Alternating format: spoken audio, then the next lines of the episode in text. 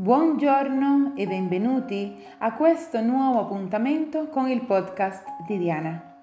Uno spazio dedicato al benessere fisico, mentale, emotivo e spirituale dell'essere umano. Un momento unico dove parleremo argomenti riguardanti alla crescita personale e al miglioramento della persona. Il podcast di Diana una spinta a tutti coloro che sono disposti ad arrivare alla propria miglior versione. Ogni lunedì dalle ore 6 potete trovare i nuovi episodi. Siamo su Spotify, su rss.com, Risveglio di Coscienza e su tutte le piattaforme podcast. Grazie di essere qui e benvenuti a questo nuovo appuntamento.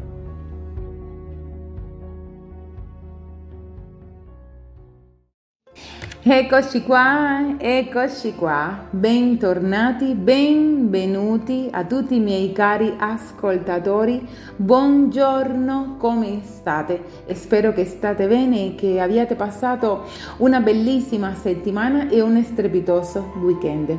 Oggi siamo qui per dare inizio a questo nuovo appuntamento con il podcast di Diana. Ringrazio a tutti i miei cari ascoltatori che mi seguite in questa avventura.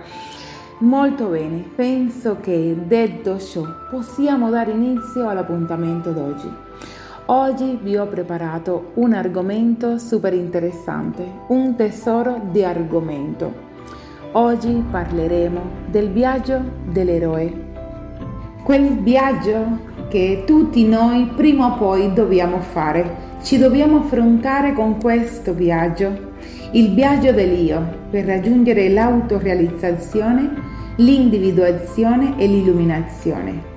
Oggi vi presento una narrativa molto ma molto interessante riguardo al viaggio dell'eroe. Spero che la potete accogliere, che riuscite a rifletterci su dopo questa narrativa. Il viaggio dell'eroe è un mito ed è un archetipo, ma che è molto ben paragonato al viaggio che tutti noi dobbiamo compiere in questa vita, su questa terra. La nostra missione in questa vita, questo viaggio trascendente che tutti noi prima o poi dobbiamo fare. Vi lascio a questo bellissimo racconto riassunto del viaggio dell'eroe. Buona giornata a tutti e buon ascolto.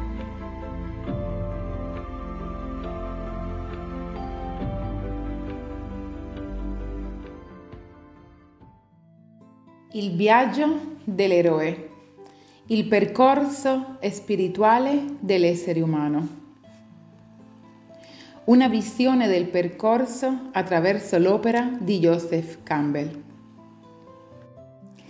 Il mito del viaggio dell'eroe è un archetipo che prende vita nel mondo interiore di chi si avventura ad esplorare territori e aree al di là di quelli che socialmente sono accettati e conosciuti.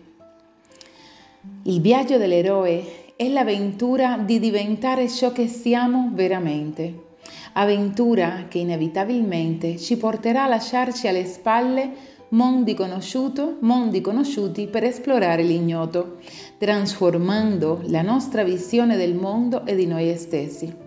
È un mito, una storia scritta in tutte le culture, da tutti gli angoli del pianeta, da quando l'uomo ha messo piedi sulla Terra. È un archetipo che guida i nostri passi. Il viaggio dell'eroe è un percorso verso il risveglio e la trasformazione della coscienza. Ti dà la forza e il coraggio per continuare il tuo viaggio, per partire e poi per ritornare e allo stesso tempo ti fa sentire con esso o con essa, con quella parte invisibile di te ma anche molto reale. Il viaggio dell'eroe è la storia comune di coloro che intraprendono un viaggio alla ricerca di un senso più trascendente per la loro vita, di coloro che hanno bisogno e osano andare oltre i limiti, di coloro che osano saltare nel vuoto, di coloro che rinunciano a un maggiore benessere fisico per una maggiore integrità morale e umana. È la storia di coloro che osano mettere in discussione la loro realtà, il loro ambiente e ciò che percepiscono come normale, coloro che hanno bisogno di condividere con il loro ambiente, con il mondo, qualcosa che scoprono a beneficio di tutti. Coloro che osano sperimentare se stessi al di là della gamma conosciuta di esperienze umane per, per ritornare ad ampliare le possibilità sul potenziale umano. Il viaggio dell'eroe è la storia comune di chi osa pensare e sentire diversamente.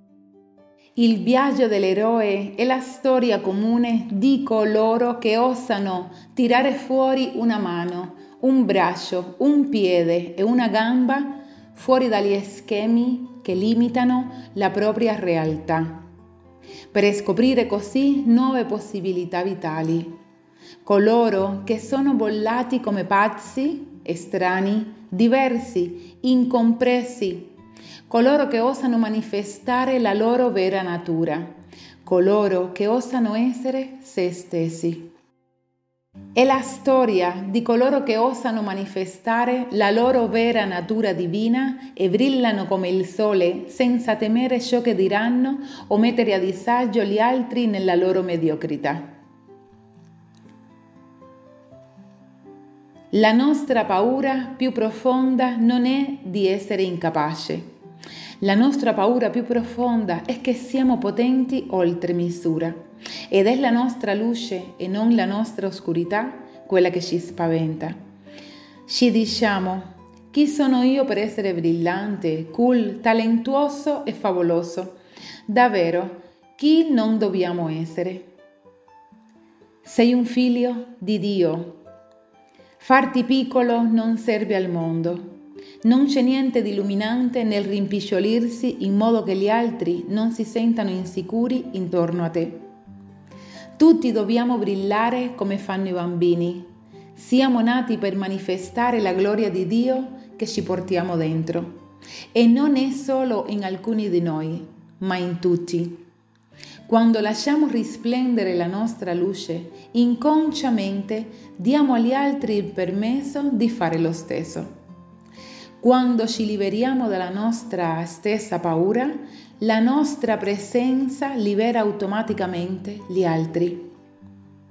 Queste parole eh, è un testo di Marianne Williamson che è stato ampiamente citato e letto da Nelson Mandela in una sua occasione nota.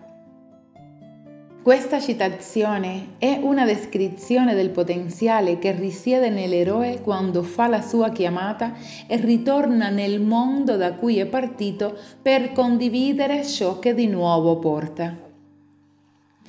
Il viaggio dell'eroe è conosciuto anche come il monomito, in quanto è una storia archetipica, un modello di comportamento che si ripete indipendentemente dal tempo o dalla cultura Fu il mitologo e storico Joseph Campbell a parlare per primo di questo modello negli anni 40.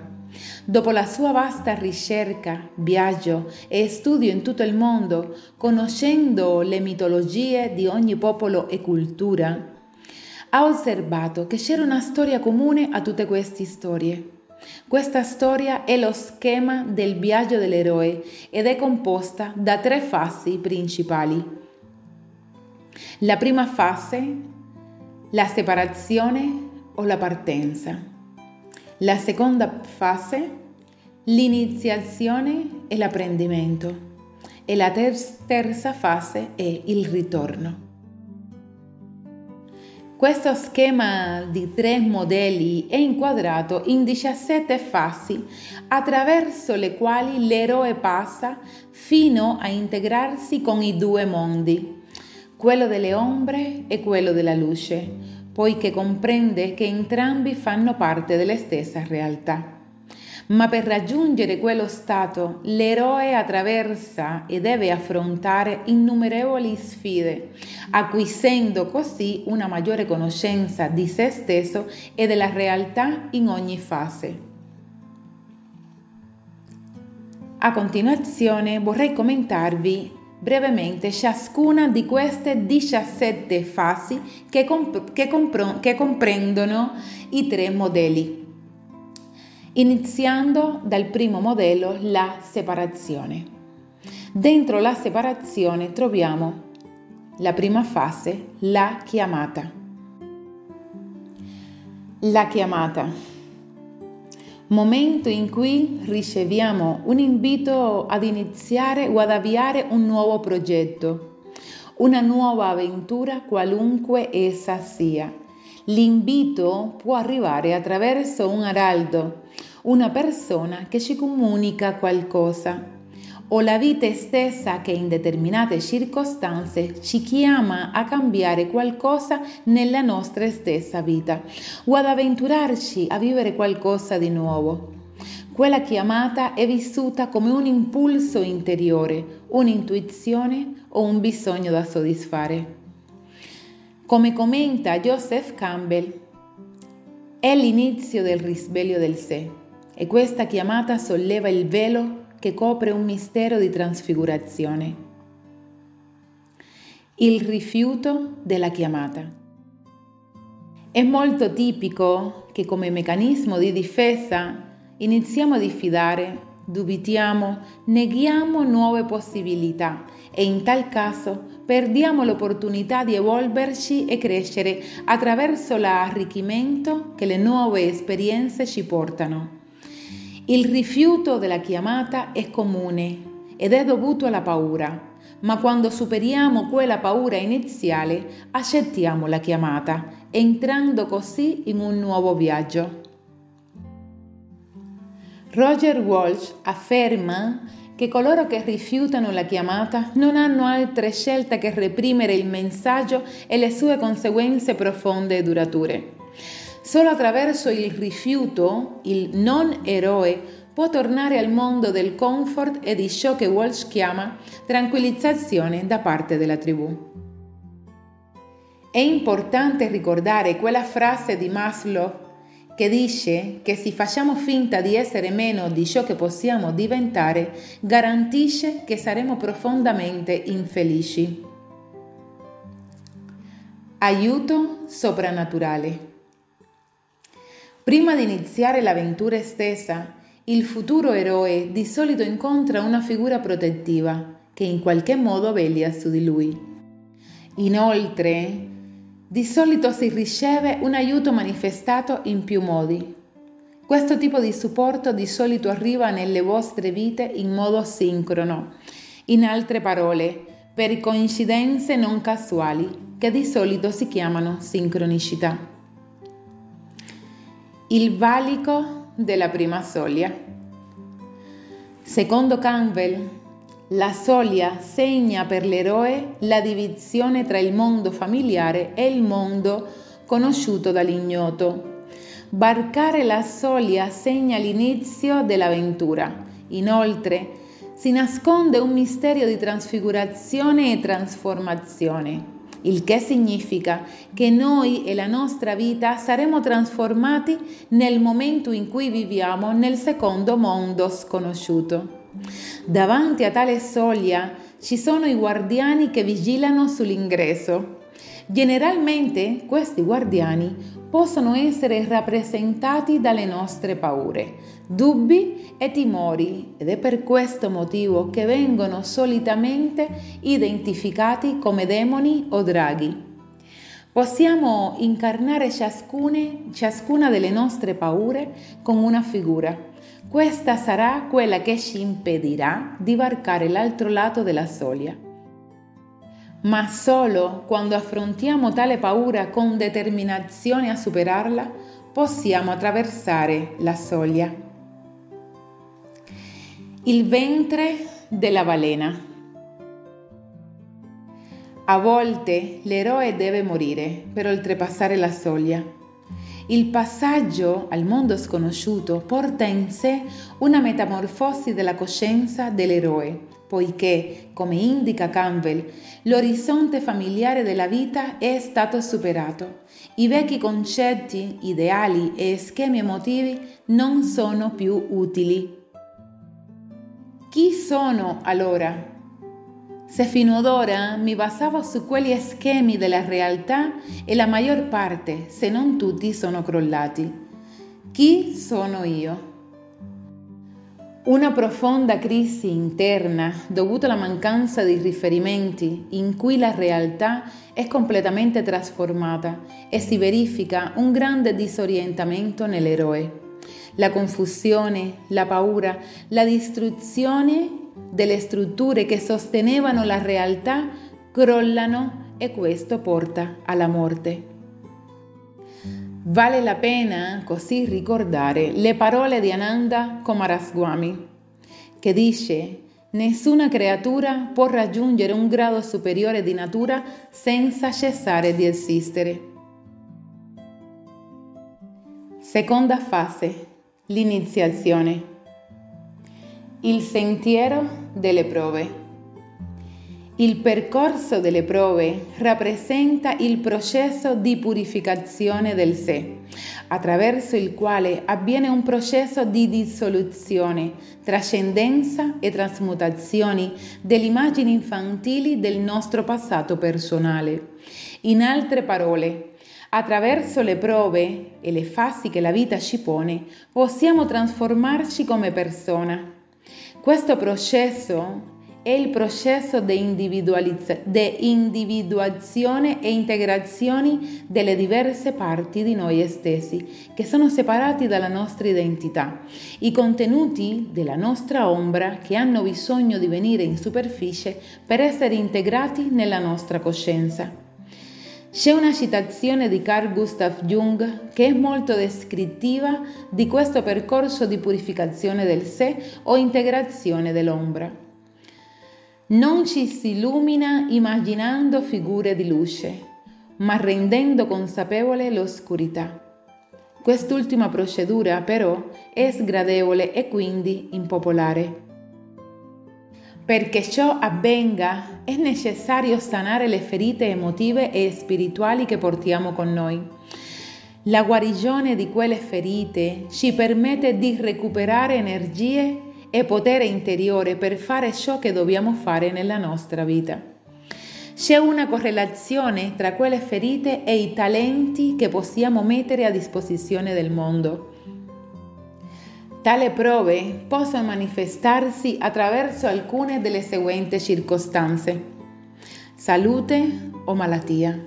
L'uso del potere politico, mediatico o economico famiglia, perdite economiche, eccetera, cambio di posizione geografica, rapporti con altre persone o conflitti da risolvere con loro, creazione di nuovi progetti e nuovi step, prove spirituali, tentazioni di ogni genere, un contesto politico, economico, sociale e sfidante come quello attuale.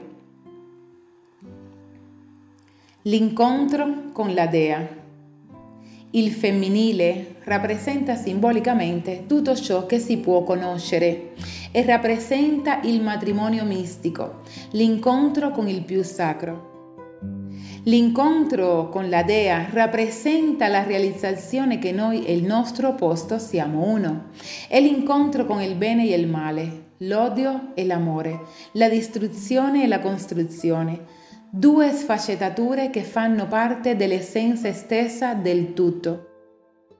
Un modo per rappresentare questo incontro è con l'immagine della dea Kali, la distruttrice.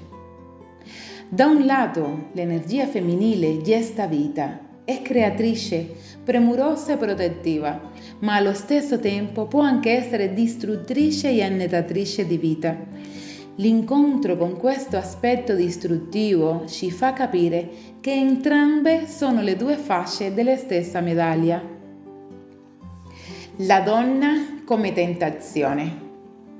Come parte di questa fase, la vita ci tenta in diversi modi per testare la nostra forza interiore. In questo caso, Potrei mettere l'esempio delle tentazioni di Gesù e del Buddha per esemplificare il tipo di tentazioni. Le tre tentazioni di Gesù nel Vangelo di San Matteo 4, 1, 11. Dopo 40 giorni nel deserto, il diavolo appare davanti a Gesù e lo tenta tre volte. La prima tentazione, poiché ha fame, gli dice di trasformare tre pietre in pane. In questo caso la tentazione è quella di usare le risorse e capacità esclusivamente a suo proprio vantaggio. La seconda tentazione consiste nel buttarsi eh, da un dirupo e mostrare che non gli succede nulla. Qui la tentazione sarebbe manifestazione pubblica del tuo stesso potere. La terza tentazione. Il diavolo ti chiede di omaggiarlo per ottenere gloria ottenendo così potere politico, economico, sociale e religioso. Le tre tentazioni di Buddha. Dopo diversi giorni di meditazione sotto l'albero di Bodhi, Buddha affronta Mara, il suo equivalente del, dia- del diavolo nella religione cristiana. La prima tentazione di Buddha. Mara manda le sue figlie sensuali. Qua la tentazione, eh, c'è la tentazione sessuale e la lussuria. La seconda tentazione di Buddha Mara invia a calamità climatiche, la tentazione della paura dell'autodistruzione. La terza tentazione. Mara dice a Buddha di non tornare nel mondo perché nessuno lo capirà e quindi non vale la pena di insegnare. Tentazione alla ragione. Nessuno capirà l'esperienza dell'illuminazione. È la tentazione del rifiuto al ritorno che vedremo in una fase successiva del viaggio dell'eroe. La riconciliazione con il Padre. Questa è una delle pietre angolari del processo del viaggio dell'eroe, poiché con essa assumiamo l'autorità interna. L'eroe deve passare al mondo adulto lasciandosi alle spalle la posizione di figlio e diventare padre posizione che comporta una postura adulta di controllo del corso della propria vita, di indipendenza e di autorità. Lasciarsi alle spalle il senso di colpa generato dalla paura dagli errori commessi nei confronti del padre e le represaglie che questi potrebbero compiere contro l'eroe. Fondamentalmente la paura della punizione. Posizionarsi alla stessa altezza del Padre, sia biologico che divino o cosmico, fa svanire la paura della punizione. Non è più una figura che sta al di sopra, ma è diventata Lui. È la piena assunzione della propria sovranità e della propria responsabilità. In questa evoluzione dell'eroe verso la figura del Padre, può anche incontrare qualche figura di autorità che si sente minacciata dall'ascensione di quest'ultimo al suo rango o può anche essere aiutato da questo per ascendere. L'apeteosi è l'ultima grazia. Joseph Campbell considera l'apeteosi dell'ultima grazia come fasi separate, anche se mo- anche se sono molto simili, in quanto l'una implica l'altra. È come una ripetizione l'una e dell'altra. Quest'ultima fase dell'iniziazione è il punto da cui l'eroe comprende la vita, la morte e se stesso. È passato attraverso gli ultimi territori dell'ignoranza ed entra così in uno stato di coscienza superiore, lo stato mentale di Buddha. Questo potrebbe tradursi nel momento in cui l'eroe ottiene un elixir o una scoperta scientifica sotto forma di un prodotto, o quando sperimenta una profonda comprensione di alcuni aspetti di se stesso o della vita, o quando fa qualche scoperta scientifica che può avvantaggiare il mondo, o quando raggiunge un alto grado di conoscenza e di saggezza. Il ritorno, il rifiuto di tornare. Quando uno ha realizzato in se stesso certe verità, ha raggiunto un certo stato di conoscenza e di benessere interiore, l'ultima cosa che normalmente desidera è tornare nel mondo denso e complicato che ci separa da quello stato di pienezza. In quel momento è facile rifiutare il ritorno o il rifiuto della seconda chiamata, quella del ritorno al luogo di origine. Sono due mondi contrari che devi armonizzare dopo le tue esperienze di appagamento. Questo rifiuto può manifestarsi in uno di questi modi. Quando non sei interessato a ciò che accade nel mondo quando non vuoi interagire con persone che non sono al tuo stesso livello, quando vuoi stare lontano dalla società, quando non vuoi condividere ciò che hai scoperto con la società o quando non vuoi tornare fisicamente perché il viaggio ha, comp- ha comportato una partenza geografica. Il volo magico. A volte l'eroe ritorna con l'aiuto di un protettore qualcuno che ci accoglie di nuovo. In questo caso si tratterebbe di qualcuno che ci reintroduce nel mondo normale, introducendoci persone, luoghi e favorendo le circostanze per il nostro reinserimento. Il salvataggio dal mondo normale. Altre volte l'eroe ha bisogno di essere salvato dal mondo normale per poter tornare in questo caso l'eroe non può tornare da solo e ha bisogno di un aiuto. Il valico della soglia. Con il ritorno al mondo normale, l'eroe deve nuovamente varcare un'altra soglia. È la soglia che ci riporta nel mondo delle ombre. E sarebbe interessante analizzare anche le sfide che questo ritorno comporta. Ci si inizia a chiedere cose come come insegnare ciò che si è appreso durante il viaggio, come dare nella lingua del mondo informazioni che provengono da altre realtà, come spiegare al mondo che ci circonda ciò che abbiamo imparato senza morire provandoci come spiegare determinate informazioni in modo che siano facilmente comprensibili, in modo che possano diventare accettabili e causare una trasformazione nell'individuo. Come condividere ciò che abbiamo imparato senza perdere la pazienza, la tolleranza, il rispetto del libero arbitrio come mantenere la nostra fede in un mondo di, scettici. Oltre a queste sfide abbiamo le sfide per eccellenza del ritorno, l'attacco alla verità. Nelle parole di Campbell, non lasciarti intrappolare dal tesoro, dal messaggio, da ciò che è stato conquistato, insomma, non considerare mai finita l'avventura, la parola viva può facilmente diventare dogma, lettera morta, poiché disconnessa dall'esperienza. Accade spesso che l'eroe diventi presto stagnante, perda le forze, impantanandosi nel mondo delle ombre e della vita quotidiana. Ed è allora che l'eroe passa da salvatore a tiranno, che ha dimenticato il suo destino e alla fine è diventato l'orco contro cui ha combattuto.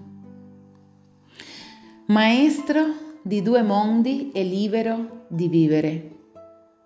In questa occasione accade la stessa cosa della Petiosi e dell'ultima grazia.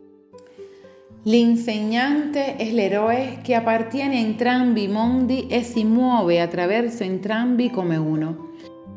Questa è la libertà assoluta in cui l'eroe, l'uomo, ci riconcilia con la morte e quindi con la vita. Il viaggio dell'eroe è un percorso per risvegliare il nostro lato eroico. Tutti possiamo essere eroi o eroine della nostra stessa vita. Risvegliare il nostro lato eroico quella forza interiore che ci rende capace di conquistare gli obiettivi più alti e di affrontare le avversità più difficili. Ogni vita è un viaggio e ognuno di noi può farlo come un eroe o come un'eroina.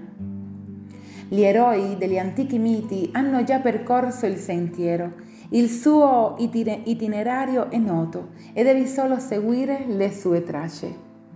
Alcuni libri e film come Star Wars, Harry Potter, Siddhartha o Thelma Louise svelano il ciclo iniziatico e lo sviluppo di eroi e eroine antichi, contemporanei e futuri, mostrando la strada che percorrono quelle persone che compiono imprese a beneficio di una causa nobile. Si tratta di un percorso su cui si percorrono viaggi di liberazione, ribellione, iniziatici o spirituali. Il viaggio dell'eroe sottolinea che quando arriva la chiamata all'avventura, tutto ciò che serve è la volontà di varcare la soglia, mettersi in viaggio e intraprendere il viaggio dell'eroe. È proprio così dove si inizia a risvegliare il nostro eroe personale per avvicinarsi ai desideri e agli scopi che possono renderci felici. Il viaggio dell'eroe è un percorso di saggezza, un percorso per connettersi con lo scopo che guida le nostre vite, una chiamata all'avventura che tutti noi portiamo dentro. Il vero potere dei miti è quello di essere un modello di vita e di comportamento che ci aiuta a connetterci con le profondità della nostra natura umana. Tutti possiamo essere eroi o eroine del mito della nostra stessa vita. I miti sono le storie fondate e hanno codificato nel corso degli anni e attraverso le culture le nostre principali preoccupazioni. Oggi rimangono non solo una fonte di conoscenza essenziale, ma la base su cui continuiamo a costruire storie. Il viaggio degli eroi mitologici ci serve oggi ad illuminare la nostra realtà transitoria e il suo linguaggio continua ad essere affascinante. Gli eroi sentono la loro vocazione all'avventura, l'equivalente di dedicare la propria vita all'obiettivo, allo scopo o al desiderio che è più strettamente legato alla persona che sei veramente. Gli eroi o le eroine hanno la capacità e il coraggio di varcare la soglia dell'ignoto per lasciare la zona di comfort alla ricerca di qualcosa che li renda felici e li chiami.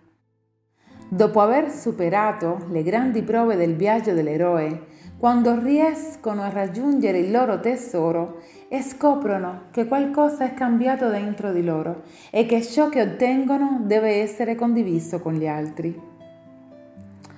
Ma cosa significa risvegliare o far emergere l'eroe o l'eroina dentro di noi? Fare appello all'eroe è contattare l'essenza della nostra persona, trovare il tesoro più profondo in cui dimorano i nostri desideri.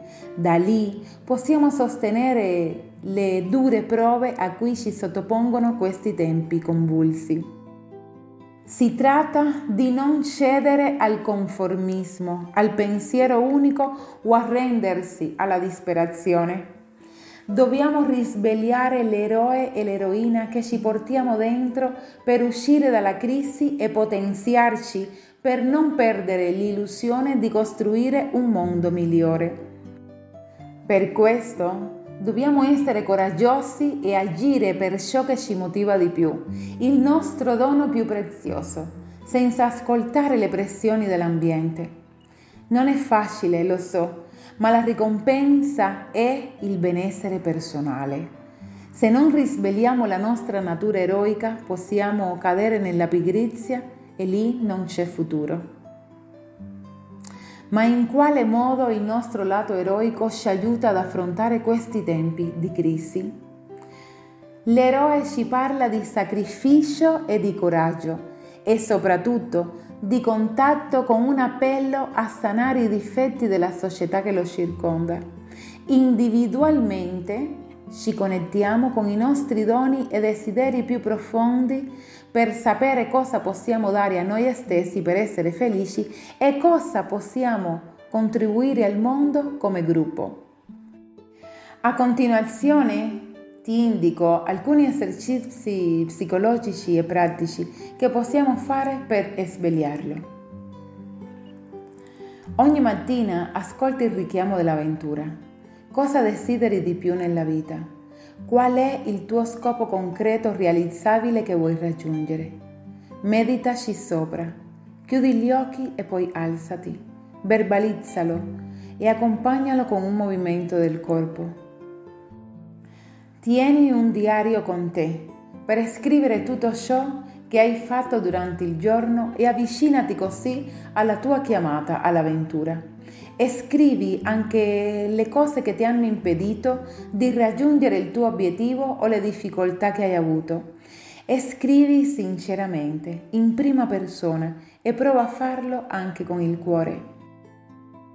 Ripassa, prima di andare a dormire, gli ostacoli e gli scontri che hai avuto durante la giornata senza incorpare te stesso e senza preoccuparti. Considera gli ostacoli come opportunità per migliorare te stesso e le tue avversità. E poi, senza pensarlo due volte, vai all'avventura. Ascolta il richiamo dell'eroe.